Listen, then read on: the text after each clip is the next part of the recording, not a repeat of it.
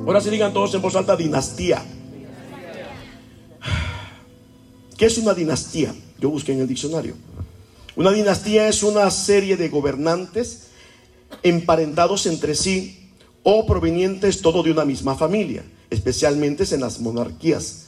Aunque lo más habitual es que, es que es la sucesión hereditaria, dentro de una dinastía se produce por filiación, ¿verdad? De padre a hijo, o en ocasiones se produce también por adopción. El gobierno de Dios, damas y caballeros, el gobierno que Dios tiene, eh, es un gobierno monárquico, es de sucesión. Dios nos ha adoptado como sus hijos a nosotros también. Dios este, ha decidido eh, que nosotros también podamos tener nuestra dinastía. Eh, dice Juan, por favor, Evangelio según San Juan, capítulo 1, por favor. Evangelio según San Juan, capítulo 1, versículo 11, por favor, búsquelo. Vamos a la Biblia. El gobierno de Dios es monárquico, es de sucesión, es representado por reyes y sacerdotes. Nuestro Dios es conocido como el Rey de Reyes y Señor de Señores. Aunque en algunos casos no venimos de familias cristianas, sino que somos los primeros en recibir a Cristo como Señor y Salvador, porque ya habíamos sido predestinados para ser hechos hijos de Dios. Juan 1.12, por favor, y 13, Evangelio según San Juan, Mateo, Marcos, Lucas, Juan, Nuevo Testamento, por favor. Dice Juan 1.12, mas a todos los que le recibieron, a todos los que reciben a Jesús, ¿verdad? A los que creen en su nombre les dio potestad, que es poder de ser hechos hijos de Dios. Versículo 13, los cuales no son engendrados de sangre, ni de voluntad de carne, ni de varón, sino de Dios. Los hijos de Dios fuimos engendrados, señores, por la voluntad de Dios. Los hijos de Dios no fuimos engendrados por voluntad de carne, ni de sangre, ni de varón. Cuando fuimos engendrados naturalmente, ¿verdad? Nos engendraron nuestros padres. Son los que nos engendraron naturalmente para darnos vida natural, vida biológica, vida orgánica. Pero cuando somos engendrados por Dios, dice aquí que, somos engendrados, ¿verdad? Por el Espíritu de Dios y somos adoptados como sus hijos. ¿Estamos de acuerdo? Ok, esto es por voluntad de Dios. Eh, vamos a primera de Pedro capítulo 2, por favor. Este será nuestro versículo central del mensaje dinastía. Quisiera, iglesia, que le mandemos un cordial saludo a todas las personas que nos están siguiendo a través de las plataformas digitales Camino de Dios. Tenemos nuestro postcats, Camino de Dios, ORG.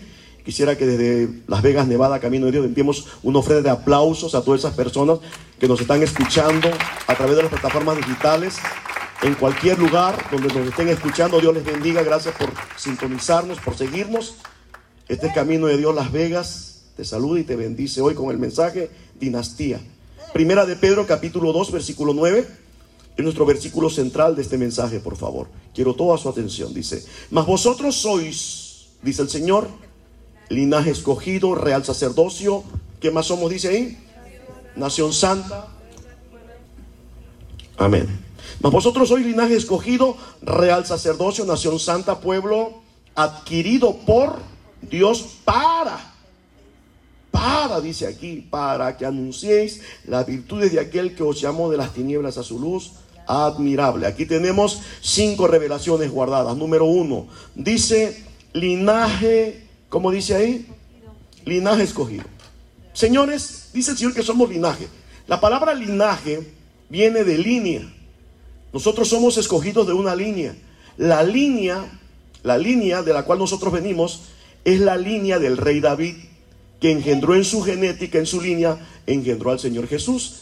Nosotros venimos de esa línea, somos de un linaje, de un linaje, de un rey. Somos de ese linaje, de esa línea, de, de esa línea escogida. Usted y yo no somos cualquier persona. Usted y yo no somos personas comunes y corrientes. Podemos ser quizás comunes, pero no corrientes. No, de verdad, se lo digo en buena onda. ¿Y sabe por qué se lo digo? Porque Dios dice, que somos de una línea que Él escogió. Esto es así. De todas las personas, de todas las personas del mundo, Dios escoge. Dios escoge.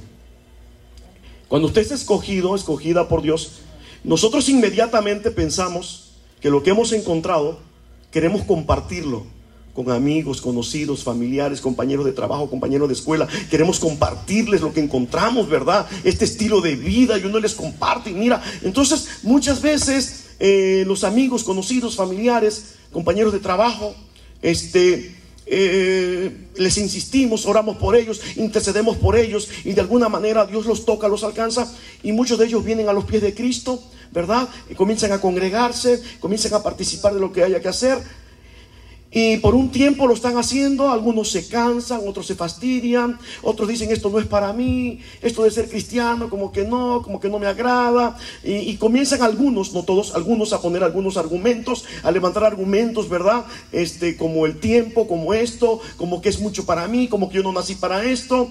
Y, comienzan a, a buscar la forma de llevar un evangelio a como ellos quieren, piensan o creen y no a como dice la Biblia. Número uno, y caen en religión, ¿verdad? Ya caen en la religión de que nada más, pues yo, yo, yo, yo así. Pero no es a como yo diga, es a como Dios dice si pretendemos nosotros ir al cielo, número uno. Entonces, muchas de esas personas terminan cansándose, fastidiándose, aburriéndose de hablar con la verdad, de ser leales, de ser honorables. Se cansan de llevar una vida eh, a como Dios manda y terminan yéndose. Entonces, ahí se cumple la palabra que dice, muchos son los llamados, y pocos los escogidos. Entonces vemos con tristeza, ¿verdad? Eh, cómo se van quedando, se van quedando. Eso es bíblico, está escrito en la Biblia. Eh, no se sienta usted mal cuando alguien que, comenzó contigo venía bien y de pronto se empezó a quedar, a quedar. Y esto es como una carrera maratónica, mire, y usted sigue en la maratónica, y usted sigue, y otro se cansa, y otro, ah, ah, y usted sigue, mire, usted agarra el pasito, ta, ta, ta. Y por X o por Y ya no siguieron la competencia. Y usted agarró el pasito. Esto es de constancia, esto es, es como una maratónica. Agarre su paso. Porque la escritura dice, el que persevera hasta el fin, este será salvo. O sea, el que llegue a la meta. No importa cómo llegue usted, pero que llegue.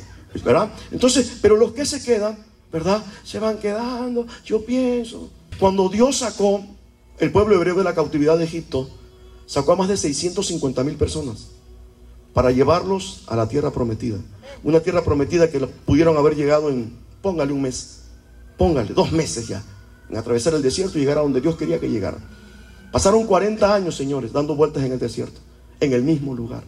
¿Sabe por qué pasaron 40 años dando vueltas en lo mismo? Eso habla, eso es semejante a las personas que llegan a los pies de Cristo.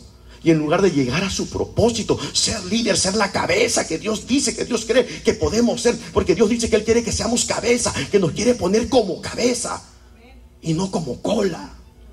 ¿Verdad? Dios quiere que, Dios quiere que seamos cabeza.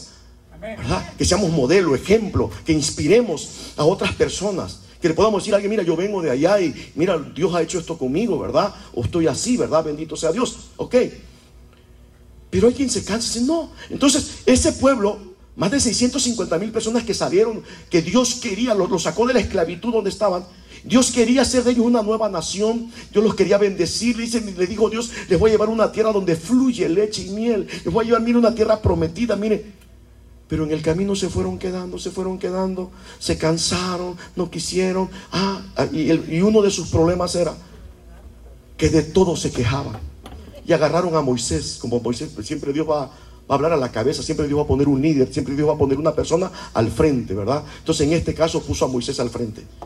Y de todo venían contra Moisés. Ay, Moisés, ay, Moisés, tenemos hambre. Ay, Moisés, ya no queremos maná. Ya el maná, el, maná era, como el kelu, era como unas hojuelas de maíz. Está bien, agarró Dios y le mandó godornices. Mire usted que, y comieron, dice, hasta que se reventaron de se indigestaron de tantas godornices. Comieron hasta que gente murió de tanto que comió.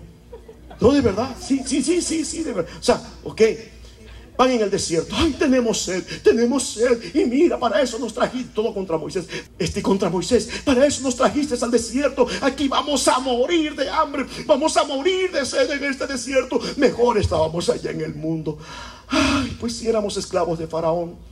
Pero, ay, allá con Faraón, me llevaba tranquilo, tranquila, no tenía que adorar a Dios todos los días, como dice Moisés, todos los días que quieres, allá, allá como, allá con Faraón, pues éramos esclavos, ¿verdad? Pero pues la llevamos bien relajada, bien nice. Entonces, y de pronto con Dios no es así, con Dios la cosa es disciplinada, con Dios las cosas de esfuerzo, con Dios las cosas de orden. Entonces, en el desierto, ¿qué hizo Dios?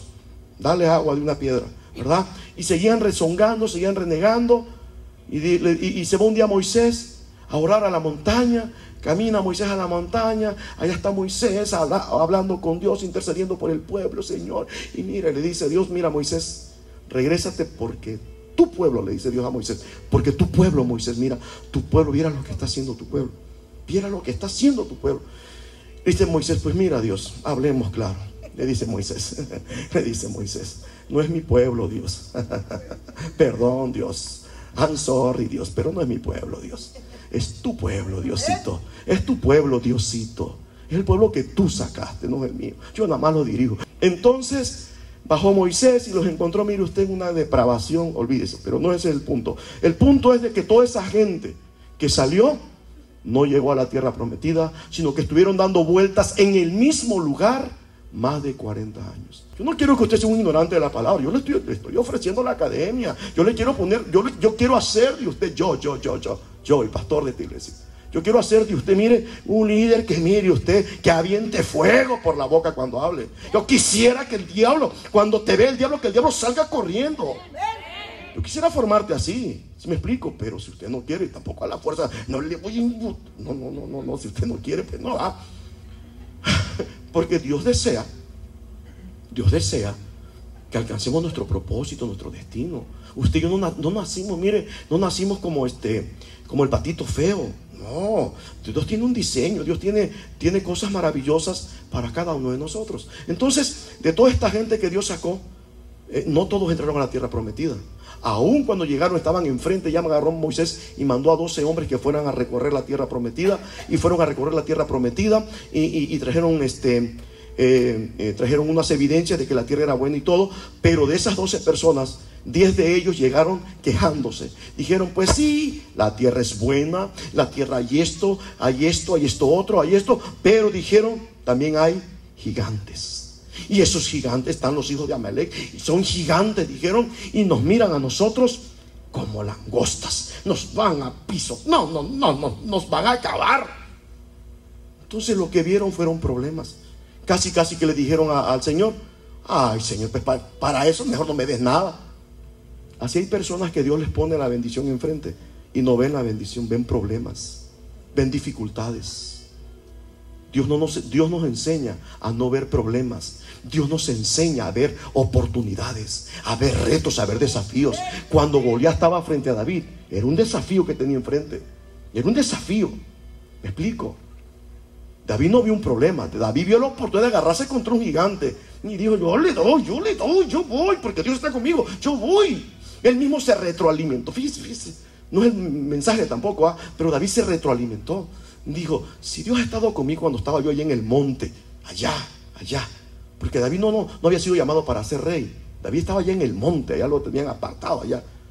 Y dice David, cuando venía un león, cuando venía un león, dice David, yo agarraba al león, lo agarraba por la quijada, le quebraba la quijada al león. Y venía un oso y yo agarraba un oso y, y lo agarraba.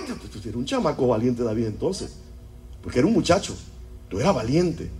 Entonces dice, cuando ve al gigante, ve, ve, a, ve a, Goliat, te filisteo, incircus, hombre, no. Entonces el gigante pensaba, ¿verdad? Porque lo vio pequeño de estatura. Entonces, cuando, cuando, vio Goliat a David, ¿verdad? Dijo, dijo el, gigante, ah, hombre, no, hombre, este, dijo, que soy perro, dijo David, para que soy perro que me aviente, no, hombre. Pero no sabía con quién se estaba metiendo. Entonces, esas, esas, diez personas, cuando vieron la tierra prometida, vieron problemas. Lo que mucha gente no sabe, por si usted no lo sabe hoy, las promesas de Dios, señores, las promesas de Dios las tenemos que conquistar. Las promesas de Dios se conquistan. Las bendiciones se reciben de Dios, pero las promesas se conquistan. La promesa, la, promesa es una conquista, señores. Eh, que somos un linaje escogido, unos le entran con todo, después se cansan, se van, comienzan a buscar pretextos, excusas, ¿verdad? Y dejan las cosas de Dios tiradas y no llegan a su propósito. Muchos somos llamados, pocos los escogidos, dice el Señor, mas vosotros sois eh, linaje escogido, ¿verdad? Él nos escogió. Luego dice eh, eh, real sacerdocio. Así se va primera de, segunda de Pedro 2.9, primera de Pedro 2.9. Dice real sacerdocio. Real sacerdocio. Ok, vamos por parte, tranquilo, tranquila. Real sacerdocio habla de la realeza. Dice real, habla de la realeza. ¿Qué cosa es la realeza? La realeza es la dignidad del rey. Es la familia real, el conjunto de ellas. el conjunto de las familias reales, de las familias de los reyes, esa es la realeza. ¿Ok? Entonces dice que nosotros somos un real sacerdocio. Nosotros representamos la realeza de Dios. Va de nuevo. Nosotros representamos la realeza de Dios. ¿Sabía usted que el diablo no nos vea como, te, como nos dice el espejo? ¿Eh? El espejo nos presenta a la persona física natural. Eso nos representa el espejo. Pero espiritualmente, el diablo no nos ve así. Usted tal vez no se gusta. Usted quizás usted quizá no se gusta. Un ejemplo. Los que tienen el pelo chino, lo con una laciadora. Lo ponen, pero así, ¿verdad? Que tiene el pelo chino. ¿ah? No le gusta su pelo chino. ¿Verdad? y, lo quiere tener lacio, así, pero así, así, necio. Bueno, lacio, perdón, lacio. Ok. Y el que tiene su pelo lacio, lo quiere tener chino. La otra vez me llega uno de los muchachos músicos de allá, me llega chino. ¿Qué, te pasa? Le digo. Y los que tenemos el pelo chino tenemos un problema porque nos ven y piensan que no me peino. Piensan que no me peino. Tu pastor no se peina. Sí me peino. Yo sí me peino, pero a mí se me esponja el pelo. Yo tengo ese problema. Y no me lo estar laciando.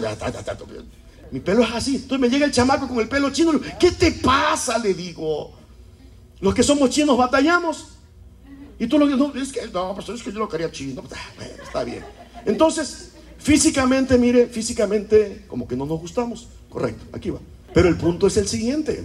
El punto es este. Así nos vemos físicamente. Pero espiritualmente no somos esa persona. El diablo, el diablo nos mira como la realeza. El diablo nos mira como los hijos de Dios como las hijas de Dios. Porque Dios está diciendo ahí, real sacerdocio, habla de la realeza. Usted y yo pertenecemos a la familia real de Dios, a la realeza. Dios es un rey. Recuerde que Dios es un rey, es el gran rey. Y usted y yo somos hijos del gran rey. Entonces, por lo tanto, mire usted, usted no tiene por qué sentirse menos, ni avergonzado, ni avergonzada, ni con pena, ni con inseguridad. Es que, es que deja la pena un lado, hombre. Qué pena ni qué nada, hombre. Siéntase segura, siéntase seguro. Seguro, segura. ¿Eh? Que somos los hijos de Dios, las hijas de Dios, que somos hermosos. Ah, no. ¿Y usted se lo cree? Para Dios somos. Mira, el diablo nos mira hermosos. Mira a, las hijas de Dios, dice el diablo. ¡Hala, mira las hijas de Dios! Hermosas los hijos de Dios hermosos, porque representamos la realeza. Y Dios nos lo dejó, mire, por escrito. Dice que nosotros somos un, somos este, un pueblo escogido. Dice, somos real sacerdocio. Pertenecemos a la realeza. Y dice, real, habla de la realeza. Y dice, sacerdocio. Habla también del sacerdocio. El sacerdocio o la figura sacerdotal, ¿verdad? Es la autorización y la representación que Dios nos ha dejado. Los hombres los varones somos los sacerdotes. Los hombres representamos la autoridad de Dios. El sacerdocio que representamos es un sacerdocio que Dios le dejó al hombre. Los hombres, los varones, somos los portadores de la bendición.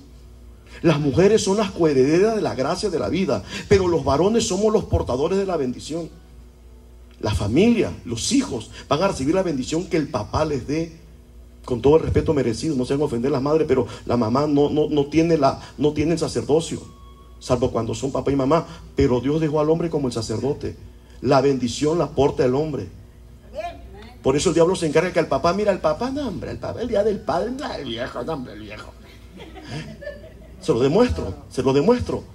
Vaya con su abuelito y revísenle las uñas de los pies. Vaya, vaya. Va a ver, va, a ver qué tan amado es su abuelo. ¿ah? Y es el portador de la bendición. El abuelo lo tienen descuidado. Aquí va, aquí en la iglesia, señores, el sacerdocio lo representa un servidor. Soy, yo soy el sacerdote de esta casa, ¿verdad? Soy el portador de la bendición. En la familia, en la casa, es el esposo el que representa el sacerdocio. En la casa es el papá que representa esa figura que Dios dejó. Eh, digan todos el sacerdocio como padres de familia. Escuche, por favor. somos los portadores de la herencia espiritual para nuestros hijos, que es la bendición. Primeramente, acerquémonos nosotros a Dios para inspirar a nuestros hijos. Nosotros somos el ejemplo, el modelo para ellos. Ellos llegarán hasta donde nosotros, como padres, tengamos la sabiduría y nos esforcemos para que ellos alcancen el éxito en la vida. Esto depende de nosotros, los padres. Dele por favor a su Biblia, Salmos por favor, 127, versículo 3 y 4, por favor. Dice por favor. He aquí, herencia de... ¿De quién? ¿Son quién? ¿De quién son los hijos? ¿De quién son los hijos? ¿De quién son los hijos? ¿No son de usted? ¿De quién son los hijos? ¿De quién son los hijos? ¿No son de usted? ¿De quién son los hijos? ¿No son de usted? No, contésteme, por favor. Contésteme. ¿De quién son los hijos? No, ya bajaron, nada, ya no quieren hablar, ¿verdad? Mejor ni digo nada. No, dígalo. Échenle la culpa a Dios. Ahí dice que son de Dios. Bueno, como gusten. ¿De quién son los hijos? ¿De quién son los hijos? ¿De quién son los hijos? ¿No son de nosotros? La verdad dice aquí, la verdad dice ahí, dice, dice, escrito está, que los hijos son de Dios, no son de nosotros. La verdad, los hijos son de Dios. ¿Sabe para qué nos dio, sabe para qué nos dio Dios a los hijos a nosotros? ¿Sabe para qué nos los dio? Para enseñarnos a nosotros. Dios nos quiere enseñar cómo se ama un hijo, cómo se quiere un hijo. ¿Qué, qué, tan, ¿Qué tan grande puede ser el amor de nosotros por un hijo? Nuestros hijos pueden cometer, mire usted, los peores errores de la vida. Pero siempre, a pesar de todos sus errores, y a pesar de todas las metidas de pato y todas las tonterías son y seguirán siendo nuestros amados. Y cuidadito y me los toca. Mm, cuidadito y me los tocan a mí dime lo que quieras pero ¿sí o no? para eso para eso solamente para eso nos permitió Dios tener hijos para que aprendamos cómo se les ama, cómo se les quiere. Jamás, jamás, jamás vamos a odiar a nuestros hijos. Jamás en la vida. Pueden cometer, mire usted que nos pueden hacer así los intestinos de coraje. ¿Verdad? Nos puede chocar, nos puede irritar, molestar lo que hacen. Pero son nuestros hijos. Y vamos a salir por ellos. Ante lo que sea. Lo que sea. Y los vamos a perdonar. Y los vamos a perdonar. Para eso nos dejó Dios a los hijos. Para enseñarnos cómo es Él como Padre. Para eso nada más. Nada le hubiera costado a Dios. Mire, hacer una producción. Una serie voy a hacer 897 mil millones de seres humanos. Ya los hizo Dios. Ya, ya, punto. Ah, y les voy a poner un software, mira, nada más para hacer el bien. Un sistema que hagan nada más programados, pim, pim, pim, pim, pim. Para hacer el bien. Y que caminen todos. Un, dos, un, dos, un, dos, un, dos, un, dos. ¿No estaban papitas para Dios? Hubiera estado papitas, ¿para qué se la quebraría con nosotros? ¿Sí o no? Sencillamente Dios deseó, Dios quiso darnos la oportunidad. ¿Tienen hijos ustedes? Sí tienen hijos.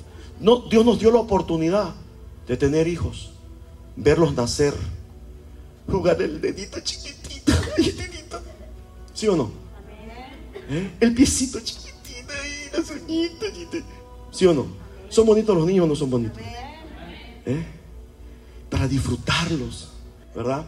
Entonces, Dios nada más, nada, exclusivamente para hacer sentir al ser humano cómo se ama a un hijo, nos permitió ser padres para que nosotros aprendamos a conocer cómo piensa Él como Padre. El mismo Dios que es el Padre Celestial de toda la creación. A pesar que cometamos los errores que cometamos, cada vez que vayamos a pedirle perdón, nos va a perdonar. Dios nos ha enseñado como Padre que para Él cuentan las buenas y no cuentan las malas. ¿Está aprendiendo algo? Para Él cuentan las buenas. Para Él cuentan nuestras buenas actitudes, nuestras buenas decisiones. Las malas, Dios agarra y las desecha. Entonces, eh, dice aquí, por favor, Salmo 127, versículo 3, herencia de Jehová son los hijos. Cosa de estima es el fruto del vientre, ¿verdad? De la esposa, correcto. 4, dice aquí, como saetas en manos del valiente. Así son los hijos sabidos en la juventud. Como saeta, una saeta es una flecha. ¿verdad? En manos de un valiente. Ok, ¿para qué queremos una flecha? Una flecha la queremos para ponerla en el arco, ¿verdad? Ok, en el arco, señores, se va a poner esa flecha y nosotros, dice la escritura, los padres somos como valientes. Se refiere al hombre, al sacerdote, a la cabeza de la familia. Es el que va a tomar el arco, el sacerdote, el papá. Y va a poner, va a colocar esa flecha y que son los hijos, ¿verdad? Y con esa flecha va a tomar una puntería hacia dónde, hacia dónde desea que esa flecha llegue. Y conforme al esfuerzo,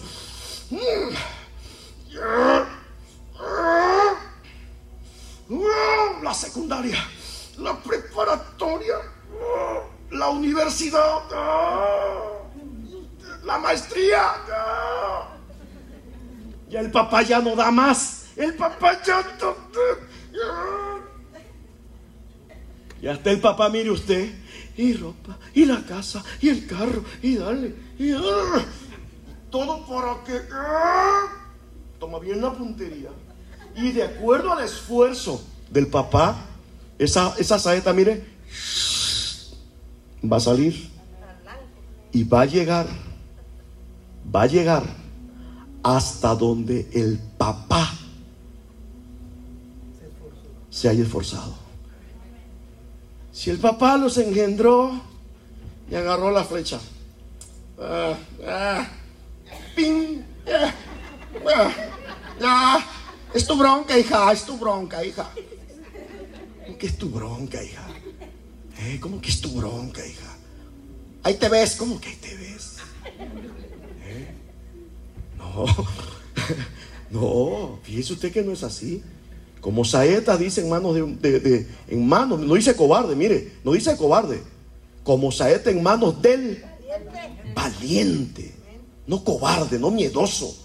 No, no, no, valiente. Así son los hijos habidas en la juventud. Si nosotros deseamos que nuestros hijos lleguen en la vida muy lejos, nos tenemos que esforzar. Tenemos que esforzarnos. Nuestro mejor esfuerzo y el esfuerzo, mire, usted no tiene que ver solamente con lo material.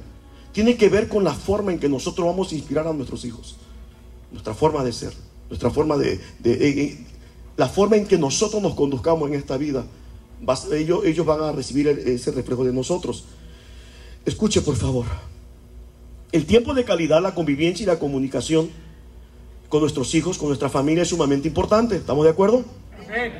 Los sacerdotes somos los representantes de la, de, somos los responsables de preocuparnos por darle a nuestra familia una vida digna. Ese es nuestro compromiso moral y social. Y es más, es nuestra obligación. La obligación de los padres es mantener a la esposa, mantener a los hijos. El esposo, los esposos, no tenemos por qué esperar que nos den aplausos como Memo Ríos. Ya trabajé, aplausos, ya trabajó el viejo. esa es nuestra obligación moral, social es nuestra responsabilidad. Nos metimos a tener mujer, hay que mantener una mujer. ¿Sí me explico? ¿Queríamos mujer? Pues una mujer cuesta. Una mujer cuesta. ¿No, están los esposos aquí? ¿Eh? ¿No están los hombres? ¿No, hay hombres aquí? ¿Eh? ¿No hay hombres aquí? A ver, don Luis, órale un amén. Ah, ¿verdad? Don Benito, amén. Tener mujer cuesta. Y tener hijos cuesta muchísimo, más caro todavía. ¿Eh? Está caro. Es nuestra responsabilidad trabajar, mantener la casa. La esposa no tiene obligación de trabajar. Tenemos la obligación moral, social, de mantener a la familia. Eso, eso así es. Cuando uno asume la responsabilidad de ser esposo, uno debe estar consciente a qué nos estamos metiendo. Si la esposa quiere ayudar, quiere trabajar, que trabaje no quiere trabajar, no la podemos obligar a trabajar si ella no quiere. ¿Por qué? Porque la, esposa en automático asume la responsabilidad de la casa. Y a la esposa no se le paga por lavar, por planchar, por cocinar, por... No se le paga a la esposa, perdón con todo respeto merecido. No se le paga a la esposa. ¿Verdad? Y si, eso, y eso es un trabajo. Eso es un trabajo. Sí, ¿cómo que no es un trabajo? Y, aparte, aparte de que trabaja en la casa, ¿verdad? La, quieren mandar a trabajar también en el secular. Pues, pues, pues no, no, o sea, bueno, bueno, I'm sorry. según, según lo que yo he aprendido de la palabra de Dios, no debe ser así. Entonces, el esposo, por favor, tiene el compromiso moral, social de proporcionar ropa, calzado, escuela, alimentación, un hogar y toda la provisión. Pero hay algo más importante, señores. El sacerdote de la casa, aparte de proveer, de ser proveedor de todo lo que la familia necesita, hay cosas que los padres de familia no podemos dar a nuestros hijos. Hay cosas que no le podemos dar a nuestros hijos. Nosotros como padres nos vamos a esforzar por nuestros hijos. Póngame atención, por favor. Usted va a creer a sus hijos. Usted dice, me voy a esforzar, voy a trabajar dos turnos, dos trabajos, va a trabajar la esposa también. Todos vamos a trabajar, todos vamos a hacer para que nuestros hijos miren que no les falte nada, que esto, que el otro, lo que ellos necesiten. Eso está bien. Y déjeme felicitarle por hacer una responsabilidad, hacer un trabajo con mucha responsabilidad con sus hijos. Qué bueno que lo hacen. Bendito sea Dios que no le falte nada a sus hijos, bendito sea Dios. Esfuércese, está muy bien, eso está muy bien. Pero le voy a decir algo y se lo voy a profetizar. Usted se encarga de proveer todo lo material para sus hijos. Un día tus hijos van a ser grandes. Después de haberles dado todo, todo, pero absolutamente todo. Cosas que ni usted tomó para usted, cosas que ni la esposita se gastó en ella para dárselo a los hijos. Un día los hijos van a ser grandes y te van a decir estas palabras. Y se va a acordar del pastor te van a decir estas palabras. ¿De qué me sirvió? Que me dieras todo. No me faltó nada. La comida te faltó, no, no me faltó nada. Pero me faltaste tú. Y dice el papá, dice la mamá. Me la pasé trabajando, trabajé día y noche y esto y el otro, les di todo. Me preocupé porque no les faltará la comida, no le faltará el pañal, no le faltará la leche, no le faltará la escuela, no le faltará nada. Me esforcé, mira. Escuche, escuche. Soy pastor y he atendido a miles de personas, miles de personas.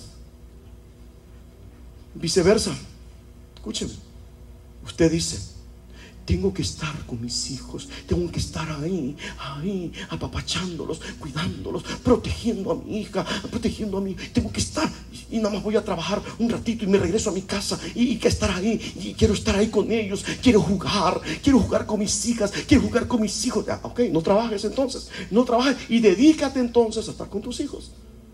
¿Verdad? Que tenga ahí contigo. Juega con tus hijos, juega, juega, juega. Aunque la casa se esté cayendo, tú sigue jugando, síguelo disfrutando, disfrútalo, disfrútalo. Ok. Y cuando sean grandes, usted que no trabajó por estar con ellos, te voy a profetizar. Te van a decir estas palabras. Sí, toda la vida estuviste conmigo. Sí, jugamos, corrimos, hicimos, sí. Pero no estuviste muertos de hambre, muertas de hambre, sin ropa, sin zapatos, sin zapatillas. Y a fin de cuentas, a fin de cuentas, ni fu ni fa, a fin de cuentas, tus hijos estarán incompletos. ¿Y qué te voy a enseñar hoy? Yo hasta les mandé un audio antier, que no sé qué día les mandé el audio. Es muy importante que vaya. Invite a una pareja, invite a alguien que le va a cambiar el destino. Digan todo dinastía. A fin de cuentas, tus hijos tendrán un vacío, van a crecer sin un vacío. Si les das, te van a reclamar que no estuviste. Y si estás y no le das lo material, te van a reclamar que estuviste, pero le diste una vida de miseria. A fin de cuentas, ni fu ni fa. ¿Por qué? Porque tus hijos estarán creciendo inconformes, estarán creciendo incompletos. Incompletos. Hay cosas que los padres no le podemos dar a nuestros hijos. Hay una parte espiritual que nosotros no le podemos dar a nuestros hijos. Hay una parte que no.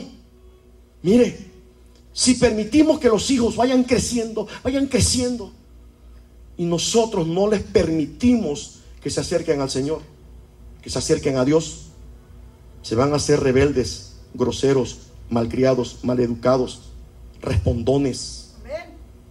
Se van a crear así. Y ya cuando estén así, usted va a procurar, va a querer meterlos, empujarlos a las cosas de Dios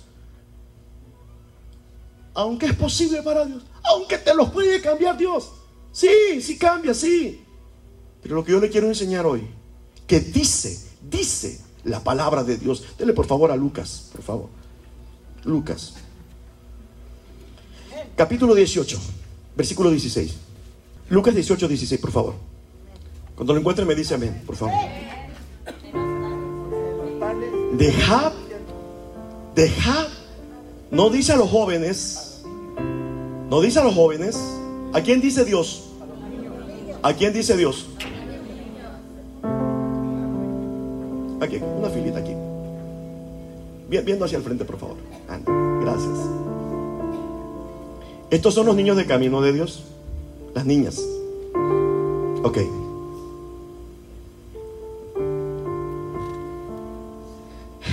Si Gaby quiere venir todos los días a la iglesia, ¿te gustaría venir todos los días a la iglesia aquí? Sí. Ay, ya metiste en problema a tu papá y a tu mamá. Yo le estoy hablando con hechos, ¿eh? No con palabras. Bueno, con palabras, pero con hechos, ¿ah? Si esta niña quiere venir todos los días a la iglesia, pero si su papá no puede traerla, pregunto, ¿esta niña puede subirse al paz sola? ¿Y venirse solita aquí a la iglesia? Agarrar un Uber y decirle al Uber, lléveme por favor a Easter y Tropicana, a la 22, por favor. ¿Puede? sacar su tarjeta de crédito y pagar su Uber? ¿Puede? Ella necesita, ella necesita, necesita que sus padres la traigan. Pero si este su papá, ¿cómo se llama? Este, Edgar, no tiene tiempo porque Edgar trabaja, jala, ¿verdad? Y después que jala, ¿verdad? Tiene que descansar para seguir jalando. Entonces, si su, papá está jalando, no tiene tiempo porque tiene que descansar. Si no, como, si no como trabajo, vieja. Después me exigen los biles, me exigen la renta. ¿Cómo? ¿Cómo? Ok. Ok. Dios no dice que no trabaje el hombre. Sí, que trabaje y que sea responsable. Que pague los biles, que pague todo, que pague todo, que lo pague. Porque quería tener mujer y quería tener hijos. Y alguien dijo, por el que quiera azul celeste. ¿Ah, eh? Ay, pastor. No, esto, usted va cómo va a terminar este rollo aquí. Entonces, esta niña quisiera venir todos los días a la iglesia. Se siente bien, o sea, wow.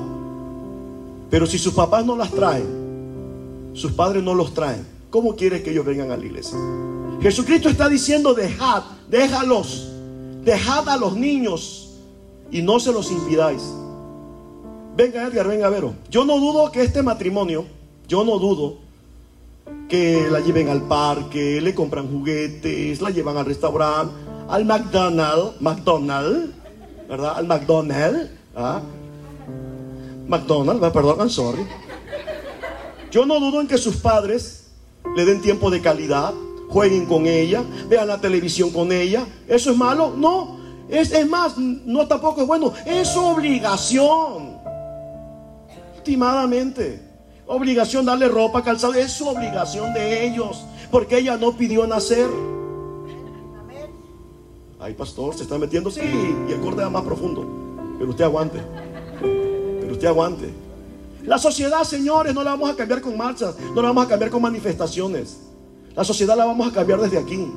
Con principios. Principios. A esta, niña, sus padres ven la televisión, ven la película, le compran. Perfecto. Pero hay algo que ellos no le pueden dar a esta niña. La parte espiritual que ella necesita. Ella es creación de Dios. Y dijo Jesús que de ellos es su reino, de ellos. A veces el hombre, porque está cansado, digo, no es el caso, ¿ah? Es que yo, no voy el jueves a la iglesia porque salgo tarde del jale y tengo que descansar. Ok, ok, usted se quede, usted descanse. Pero usted le está impidiendo, usted le está impidiendo Usted está violando este mandamiento de Dios. Usted está violando la ley de Dios. Y si usted está violando la ley de Dios, usted no está permitiendo que sus hijos se acerquen a Dios. Entonces tus hijos van a crecer apartados de Dios en un mundo materializado como el mundo normal. Si tú permites que tus hijos crezcan normales, no estés llorando que tus hijos sean como los chamacos malcriados rebeldes de la calle, que se quedaron sin Dios. Porque aquellos no los llevaron a la iglesia de niños. pero estos sí, aquellos no.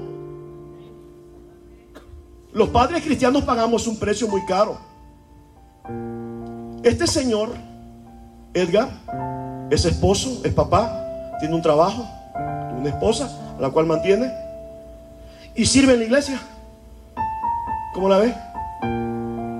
Viene los jueves, viene otro día a hacer limpieza, tienen una casa de paz, aparte tienen un grupo en su casa, ¿sí? Tienen la casa de paz, sirven en la iglesia, limpian la iglesia, trabajan en la iglesia. Venga usted o no venga usted el jueves, ellos vienen a servir, vienen a trabajar aquí. O sea que tiene dos trabajos, sí tiene dos trabajos. Trabaja para Dios y trabaja para su familia. Le proporciona a su familia la parte material, pero le proporciona a Dios la parte espiritual. Y Dios le está dando a esta niña la parte espiritual que sus padres no le pueden dar. Adaya, ven. Escúcheme, por favor.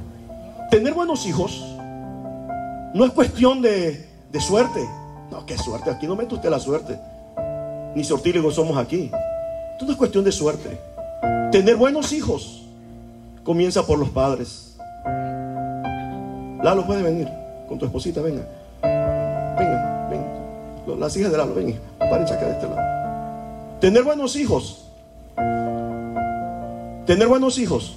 Yo no hablo, ya, ya no voy a hablar de lo más, no voy a hablar del costo de dinero.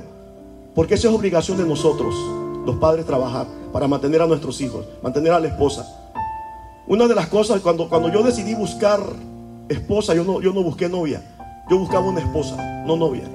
Yo, no, yo le dije yo a, la pastora, yo no quiero jugar contigo. Yo ando buscando una esposa, no una novia, ando buscando una esposa. Yo me quiero casar, yo tenía 19 años. Yo me quiero casar, puedo mantener una mujer, sé trabajar. A los 19 años que salí de mi casa, le dejé casa construida y todo a mi papá y a mi mamá que en paz descansen. A los 19 años, le dejé una casa de ellos ya, construida, pagada, de ellos. Así salí a ser mi propia familia.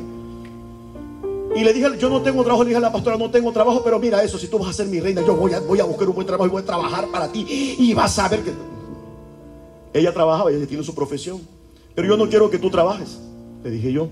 Yo quiero que tú me atiendas a mis hijos. Quiero tener muchos hijos. Quiero que tú me los atiendas. Quiero, quiero que me los críes con teta, con pecho. Así los quiero. ¿Eh? Si, me, si me puedes dar hijos, mira, yo quiero una esposa así, así y así. La conocí 30 días. 30 días, 4 semanas. Y sabes qué? Quiero vivir contigo, quiero casarme contigo. Tenemos 33 años de casados. ¿Quieres que te hable de matrimonio? Te estoy hablando de matrimonio. ¿Quieres que te hable de hijos? Esa muchacha que está tocando el piano, esa belleza es mi hija. No soy el mejor padre ni el mejor esposo. Y sí te puedo enseñar cómo, cómo se pueden crear hijos, te puedo enseñar, perdón, con todo el respeto merecido. Y no es que yo, ja, ja, ja. no, no, no, no, no. Es que a mí me enseñaron también. Yo tuve que dar mi tiempo también para Dios. Y aprendí algo. Aprendí, a mí me quedó algo muy claro. No impedir que mis hijos se acercaran a Dios. No impedirlo. Si había que ir tantas veces a la iglesia, tantas veces a la iglesia vamos a ir. Para que ellos reciban la palabra. Porque los niños no están siendo entretenidos allá en aquel salón. No piensen que lo están entreteniendo. No. Se les está dando su porción de alimento. Se les está alimentando la parte espiritual de Dios. Escúchenme, por favor. Esta muchacha hace doble función papá y mamá. Adaía. Adaía. Tiene su trabajo secular. Y aparte del trabajo secular, aparte, ella, Vero y Edgar, que son los que predican, cuando yo no estoy aquí, yo los estoy entrenando, los estoy capacitando, los estoy formando, son mis alumnos de la academia, del tercer bimestre. Los estoy enseñando. Y les doy clase otro día. Nuestras clases son los sábados a las 7 de la mañana. Aparte que sirven el jueves, que sirven el domingo. 7 a.m. los tengo aquí. 6 a.m. nos estamos bañando para venir a la clase los sábados. Porque a la clase se viene bien bañado, bien peinado, bien arreglado a la clase, porque es liderazgo. Yo formo líderes de calidad. Yo no, yo no preparo así, no, no, no. Yo de calidad. Si vas a dar el, si vas a dar el perfil, te preparo. Si no, mira, quítate mejor. I'm perdón. Perdón. Pero esta muchacha se está esforzando. Está dando su tiempo, su propia vida. No solamente a su trabajo secular, sino que no está impidiendo que su hijo se acerque a Dios.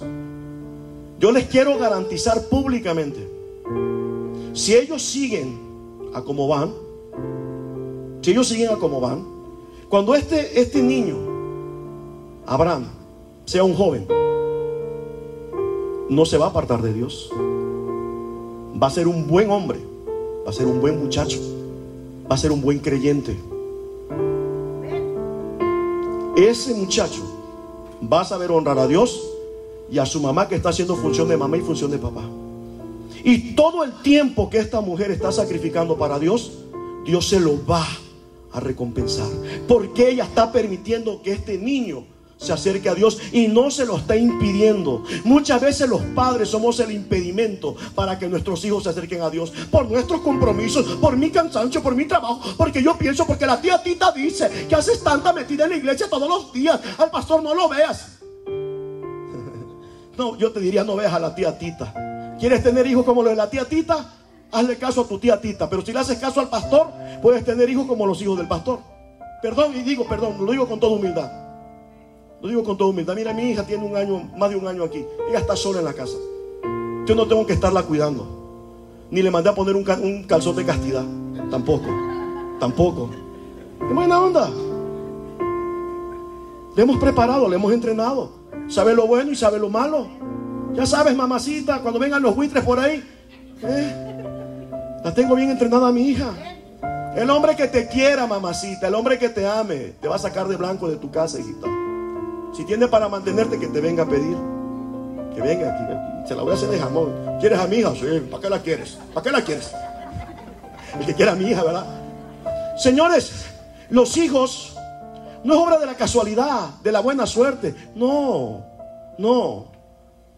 Los hijos van a ser nuestro reflejo. Ellos van a llegar hasta donde nosotros como padres nos esforcemos. Pero dice ahí, dejad a los niños venir a mí y no se los impidáis. Si estás cansado, estás cansado, no se lo impidas, tráelos. Yo le quiero, mire, yo no vengo de familia cristiana. No, no. Yo me entregué a Cristo como a los 30 años. Después de haber tropezado, después de que hice mi vida un desorden. Ya después que ya, me entregué al Señor. Pero el día que yo le estoy entregando mi vida a Jesús en el altar, a los 30 años, cuando el pastor ora por mí, yo me acordé de algo que nunca, se me había olvidado, pero en ese momento, así mire, se me acordó. Cuando yo era niño, teníamos unos vecinos evangélicos de esos eh, tradicionales. Cuando éramos niños, esos vecinos le decían a mi mamá, présteme a los niños para llevarlos a la escuela dominical. Esos vecinos nos llevaban. Yo me acuerdo, no sé qué edad tendría yo, no me acuerdo. Yo me acuerdo que el pastor, yo me acuerdo, venía y nos oraba, nos ponía las manos y nos bendecía el pastor y oraba por nosotros. Yo me acuerdo.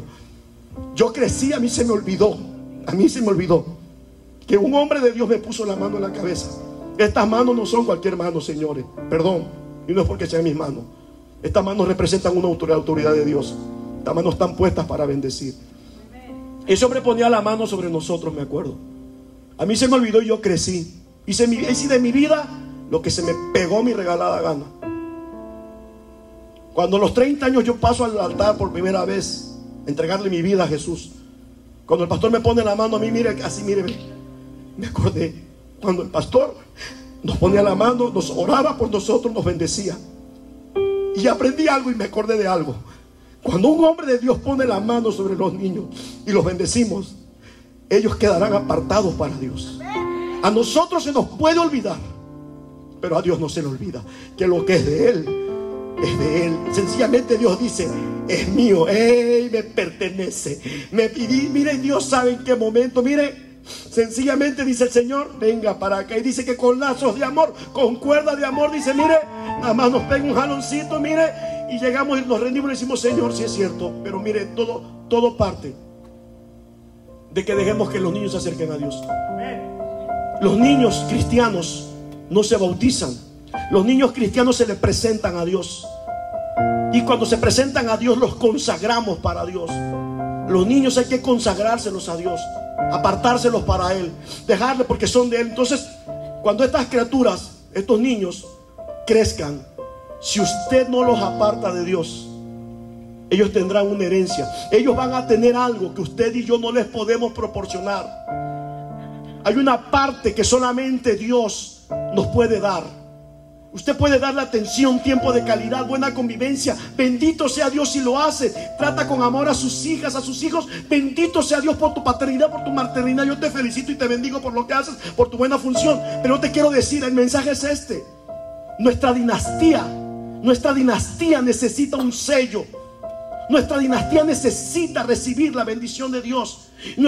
Estos niños necesitan tener una vida, una comunión con Dios, para que cuando sean grandes no se les haga extraño.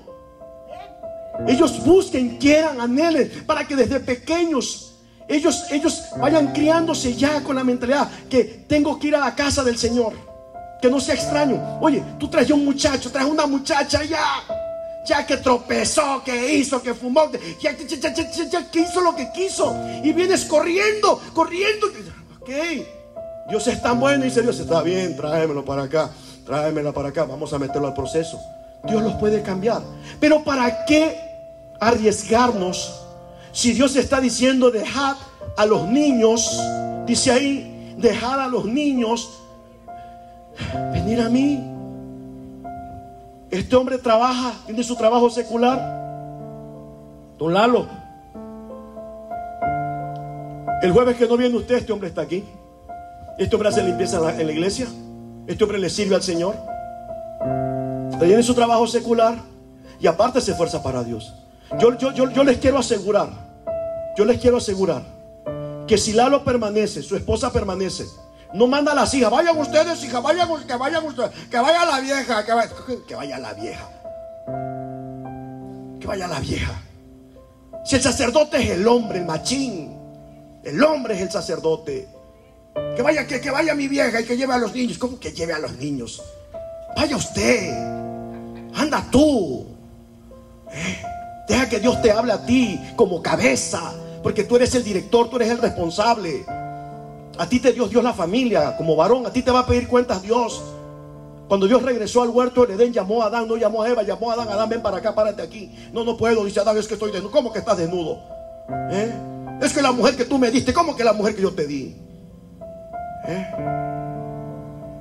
Si este hombre permanece en las cosas de Dios, si esta mujer sigue en las cosas de Dios, yo les puedo asegurar que hay un destino espiritual que Dios tiene para sus hijas. Présteme su atención. No es el mensaje, le voy a dar a ver a quién le cae la revelación. Escúcheme. Dios no es mandadero de nadie. No le podemos pedir a Dios que le mande buenos esposos a nuestras hijas, ni que le mande buenas esposas a nuestros hijos. Mándale Dios, dice Dios, yo no soy tu mandadero. Déjeme enseñarle y aprenda, por favor. Perdón, perdón, perdóneme, por favor. Yo estoy, yo estoy en el fuego de Dios ahorita. Perdón, perdón, por favor. No es mi intención ofender a nadie. No, no, no. Es bendecirle, es ayudarle. Es enseñarle una realidad. Eso quiero. Quiero que le vaya bien a usted, a usted y, y a su dinastía. Porque es su dinastía. Nuestros hijos son nuestro reflejo. Usted me quiere conocer a mí, no me trate a mí. Mire, trate a mi hija.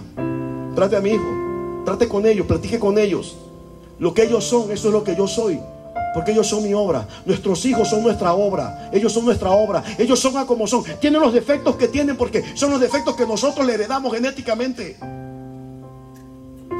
Tienen la sabiduría y las capacidades mentales que nosotros le pusimos porque ellos no se engendraron solos. ¿Por qué le exiges que te saque puros 10 en la iglesia, en la, escuela? ¿Tú sacabas puros 10? ¿Eh? No, hombre, ni, ni 9 sacabas tú. Ah, pero que tus hijos saquen puros 10 pasa? ¿De dónde quieres tú? ¿Eh? ¿De dónde? ¿Tú lo diste? No, entonces ellos no pueden tener más de lo que nosotros le hayamos puesto en el chip, que se llama genética. Tienen todos los defectos que nosotros tenemos. Son nuestros hijos, idénticos a nosotros. No podemos decirle a Dios que me le traiga, tráele, tráele a mi hijo una buena. Si Dios no soy tu mandadero, ¿cómo que tráele? ¿Sabes cuál es nuestra obligación? Instruir a nuestros hijos, instruir a nuestras hijas. A Dios no le pidas un buen esposo, una buena esposa para tus hijos. No, enséñalos, tráelos, que conozcan a Dios. Aquí te va. No es el mensaje, aprenda. ¿Quiere un buen esposo? Todo está escrito, pero usted no quiere leer. Prefiere más pasar horas, horas en las redes antisociales que estar leyendo la palabra. Pero mire, con Dios está papitas. ¿Quieres conocer a alguien? No, no, le andes echando la culpa a nadie. Es que como... No, no, no le eches la culpa a nadie. Una ocasión una mujer me dijo, ay pastor, este hombre es mi cruz. Le digo, no, no es tu cruz.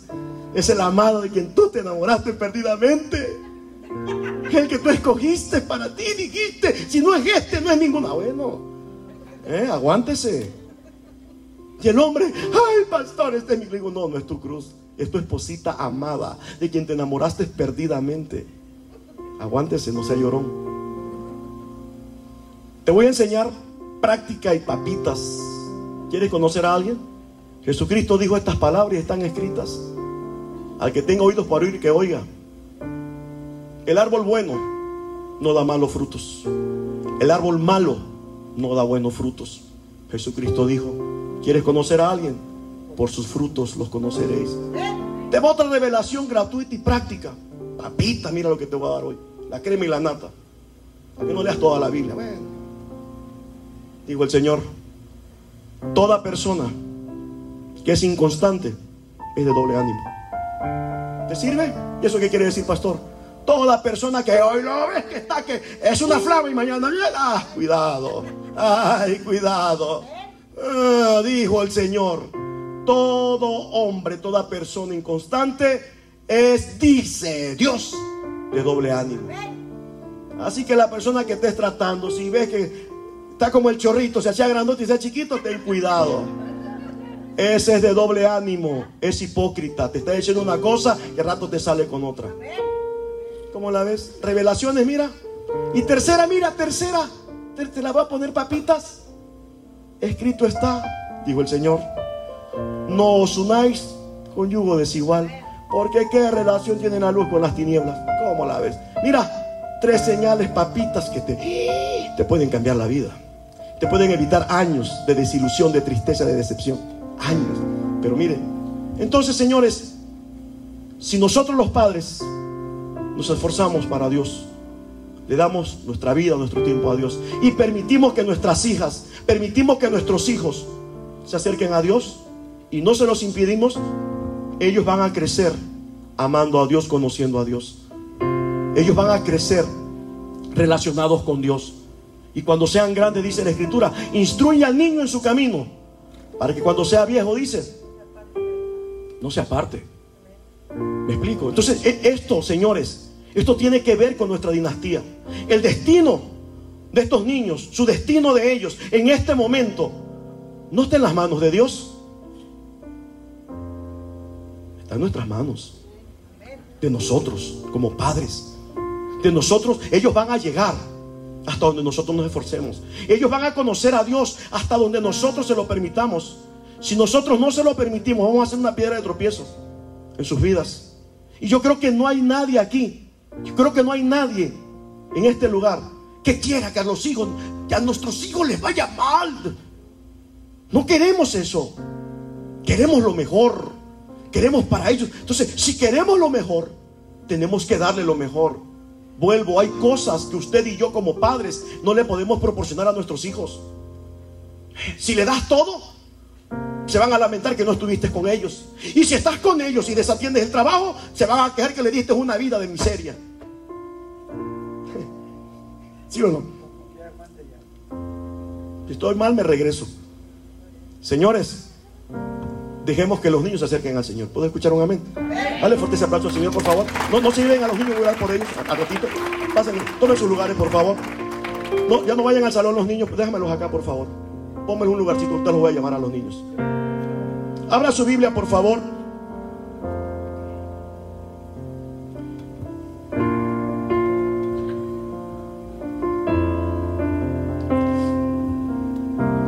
Mateo 22, 32, por favor. Con esto quiero que cerremos.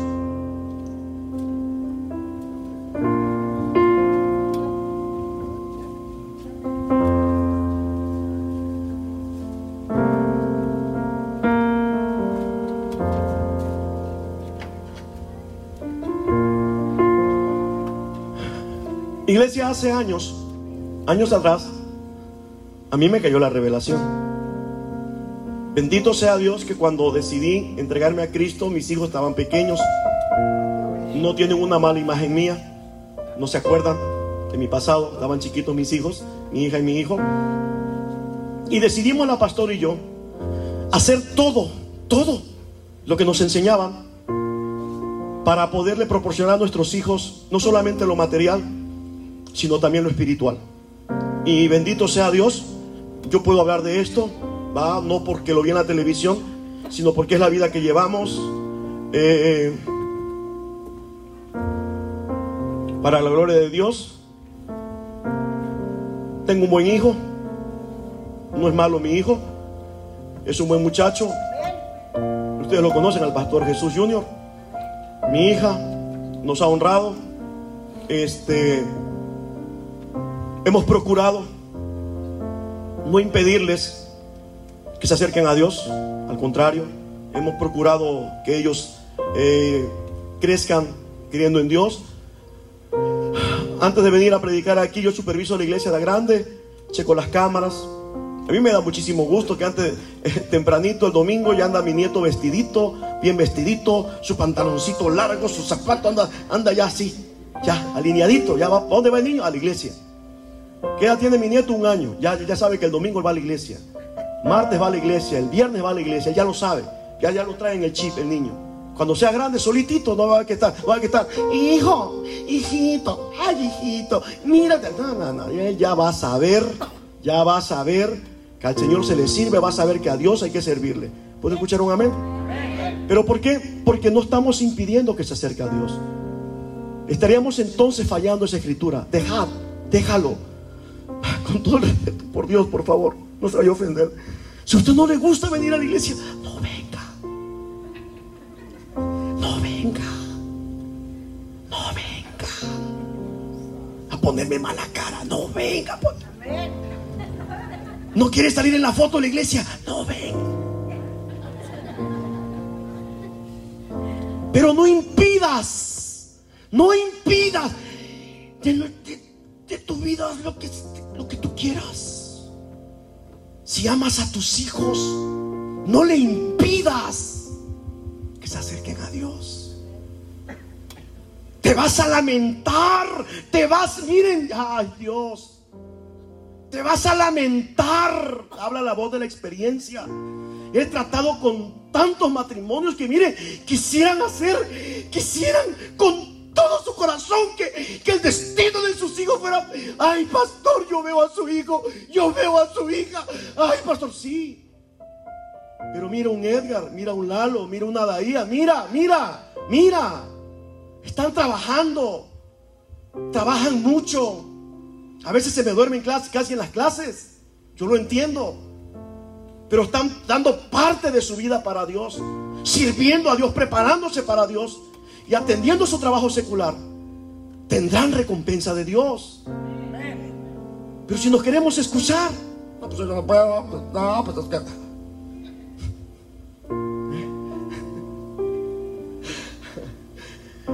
Como pastor de esta iglesia y como todos los pastores, yo creo, anhelamos, queremos, deseamos que toda nuestra congregación sea bendecida, tengamos buenas descendencias, nuestros hijos tengan un buen destino, que nuestra dinastía quede marcada por lo que nosotros somos, por lo que nosotros le enseñemos. ¿Puede escuchar un amén?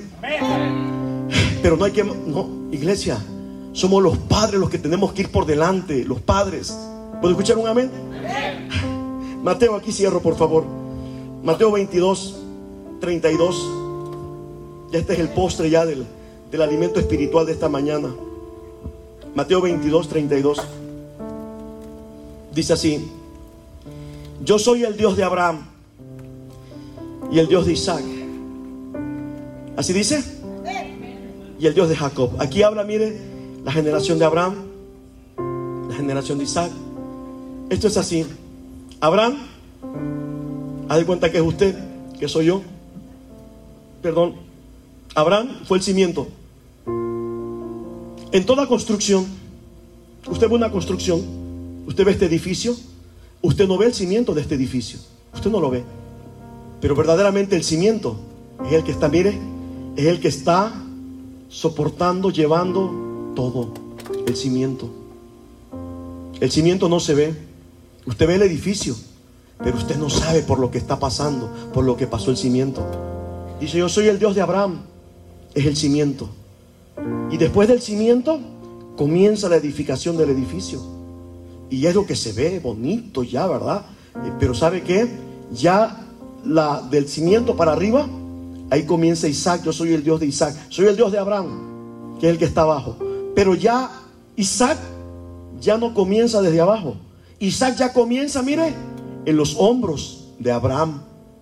Nuestros hijos, tus hijos, mis hijos, usted y yo que venimos de primera generación de cristianos. Usted y yo que fuimos los escogidos. Usted y yo que no éramos cristianos, que venimos de matrimonio, que venimos de familias que no eran cristianas. Somos los primeros, somos el cimiento. Somos nosotros los que estamos recibiendo, adquiriendo, preparándonos, porque nosotros deseamos que nuestros hijos tengan lo que nosotros no tuvimos, una herencia espiritual. Entonces el Dios de Abraham, Abraham es el cimiento. Después sigue Isaac, Isaac va en los hombros de Abraham. Pero en los hombros de Isaac, ya va el hijo de Isaac, que es Jacob. ¿Sí me explico? Entonces el cimiento no se ve. Se ve la construcción. El cimiento es Abraham, no se ve. Pero Isaac sí se ve. ¿Me explico? Yo lo veo así. Yo digo, ok, yo llegué adulto, grande a los pies de Cristo. Bendigo a Dios, alabo a Dios, sirvo a Dios, adoro a Dios, amo a Dios, lo demuestro porque me alcanzó, me salvó, me cambió la vida. Bendito sea mi Dios. Pero yo me gozo más de ver a mi hijo, de ver a mi hija Susi. Me gozo más. Y yo pienso así. Si le sirve, tómalo y si no, échelo al bote de la basura. Si un día a mí se me termina la vida y no alcanzo a disfrutar todo lo que Dios me ha prometido, a mí no me importa. A mí no me interesa. Pero eso sí, me llevaré una satisfacción muy grande. Que mis hijos, mis hijos, estén firmes en las cosas de Dios. Mis hijos. Ok. Pero me satisface más todavía, más todavía, no solamente mis hijos, mis nietos. Ay, hermosos, bonitos. Y aparte, bendecidos. Ah, ¿Usted se imagina? ¿Usted se imagina? Paquete completo. De verdad. Mire, yo quiero que usted lo vea así. Todo tu esfuerzo, tu sacrificio, tu tiempo que tú inviertes en Dios, para Dios es valioso. Porque eso que tú estás recibiendo para ti es lo que tú vas a transmitir. Es la herencia espiritual para tus hijos. Lo, lo que usted más reciba de Dios es lo que usted más le va a dar a sus hijos de Dios. Lo que usted no reciba de Dios, usted no tiene para dar, porque nadie puede dar lo que no tiene. Nadie. Nuestros hijos bendecidos, pero nuestros nietos. ¿Usted se imaginan nuestros nietos? Y si Cristo nos lleva o nos llama a su presencia, dice la escritura que una gran multitud nos, nos está observando. ¿Sabe algo? Quizá ya no vamos a conocer a nuestros tataranietos. Quizá no vamos a conocer unas 10, 15 generaciones después de nosotros. Quizá no los vamos a conocer. Ni nosotros a ellos, ni ellos a nosotros.